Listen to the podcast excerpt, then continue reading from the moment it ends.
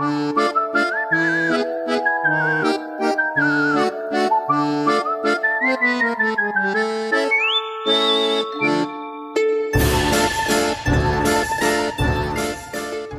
welcome back to 13 Days of Halloween.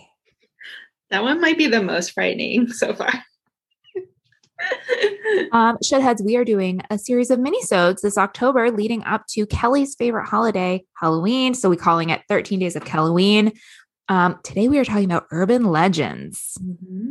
Uh, Kelly, why did you want this on the on the on the agenda? it's it's really fun and i i think uh one of one of the best things and it doesn't happen that often anymore or maybe i just don't have good enough friends where we just you know like sit around the campfire and like ghost stories and stuff I Invited you over for campfires numerous times. we do get s'mores which i like but uh oh my gosh the next time we do it i i bet your partner would tell the best scary stories yes, yes, Hmm. for sure. so we should we should do that but um i don't know urban legends they're so fun and i love the fact that like everyone knows them somehow i don't even i don't even know how i heard about them the first time but you know like we all know about the guy with the hook for a hand and we all know about you know the call is coming from inside the house Mhm. uh, but my personal favorite is this one, which is a young woman, we'll say probably early 20s, is driving somewhere and she's low on gas and it's storming and she's not entirely sure if she can make it, you know, all the way home. So she stops in at the, like the world's creepiest gas station. It's in the middle of nowhere. It's, you know, just really bad and somehow it's one of those that's still like full service so you don't pump your own gas someone does it for you.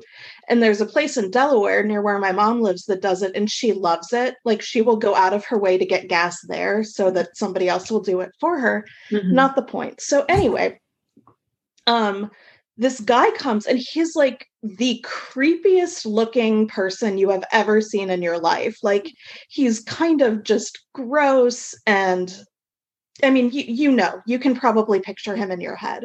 Mm-hmm. So he seems to just be staring at her and then like he takes the credit card inside and he comes back out and he's like oh you know the credit card company wants to talk to you. So she gets out of the car and he just like he like they go into the gas station he locks the door and then like she's freaking out because she knows that something is very very wrong but she manages to get away from him and gets back in her car. And then as she's driving away she hears him yelling something but she doesn't know quite what it is hmm. which is too bad because it was the warning someone's in your back seat and that's what he was hmm. trying to tell her. but she finds out later because about two blocks later the person sits up stabs her through the back of the the chair and she dies Wow. yeah, I've definitely heard that one before. I don't think I have. Yeah. i i always look and you know i always Yeah. my back seat Yeah. like always yeah. Um, Rachel, do you do you have a like an urban legend that freaks you out the most?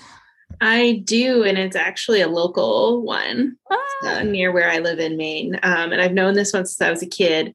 Um, but it's called the Route 26 Hitchhiker. so uh, near where I I- live, there's this town called Poland, Maine, and um, there's this uh, route that goes through it, pretty remote.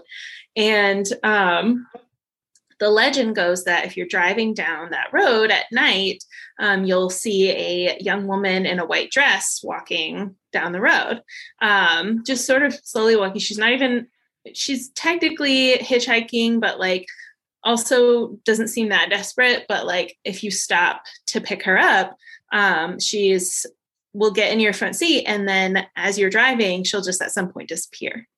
And the legend is, you know, people kind of disagree on like whether she's a bride or like a teenager going to prom.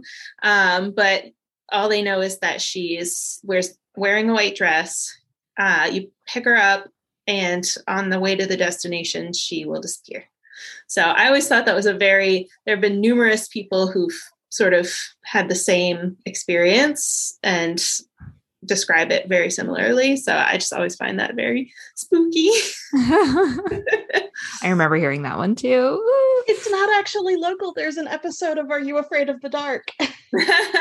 it's probably one that like Yeah. ev- a lot of places have their own version of oh, it. oh, I'm sure. Yeah. like yeah. oh, on this road particularly. yeah, Yeah. exactly. Yeah. Yeah, I think there's like one version where she disappears when you go by the cemetery because that's her stop. Mm. Creepy. Probably. There's also one um, in, uh, I think it's on the Greenwoods Road in Sumner, which is near where we grew up. And there's a bridge there. And there's like an urban legend where if you stop on the bridge, like there will be um, another car that comes along that stops on the bridge, and like a woman will come out and ask for help. And um, it's some sort of ghost story. I don't know all the uh, details, but that one went around a lot when I was in high school. hmm Yep. Um, so when I think of urban legends, I think of a lot of like food related ones. I feel like those are pretty like uh, you know, like and especially thinking about Halloween and like candy, like will, you know, if you drink soda and eat pop rocks, you'll explode, you know, stuff like that. Um, but there's one that um like comes up every Halloween that is actually like studied by social scientists. Um, Joel Best in, is a sociologist who like has written about a lot about this. Um, and there's an episode of the podcast "You're Wrong About" um, about like food related urban legends that it, that talks about this too. But the the myth is that um, people will poison Halloween candy or put razor blades in the Mhm. Halloween candy and then give it out to kids and like. And so this like was like a thing, right? And probably still is. And so like par- you know, parents would be like, "Well, let me check your candy before you eat it or whatever." And it's like not a thing that actually happened, you Mhm. know, or like, you know, maybe like I don't know. I, I can't even remember where it started, but it's not like something that's like widespreadly happening enough, but based like compared to the amount of times people mention it or talk about it. Um, so I always uh, think about that. Yeah. Oh my goodness. Yeah, I remember hearing that a lot when I was a kid. And then I think I listened to that episode. Yeah.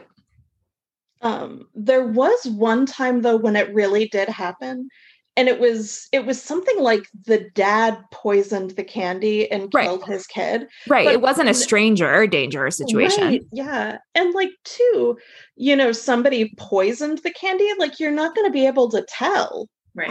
Right. probably unless it looks super homemade and then, you know, probably don't let your kid eat it anyway. Right. Oh, homemade candy and and treats were like the very bottom tier. Like Yeah. That- those candied Grammy- apples would not get eaten. Except for Grammy's popcorn balls. Well, that's different. I mean, yeah, that's that's like a person you know who made Yeah. them. Yeah. Not like that weird lady down the street who would either give you that or like a box of raisins. Oh, Oh, raisins would have worked. screw that lady. You know what you know what you should. You know what you should read. You know what you should read. It's time for what you should read. The podcast all about the titles you need. Join three book lovers and a guest as they cover all the best new titles to enjoy with your tea.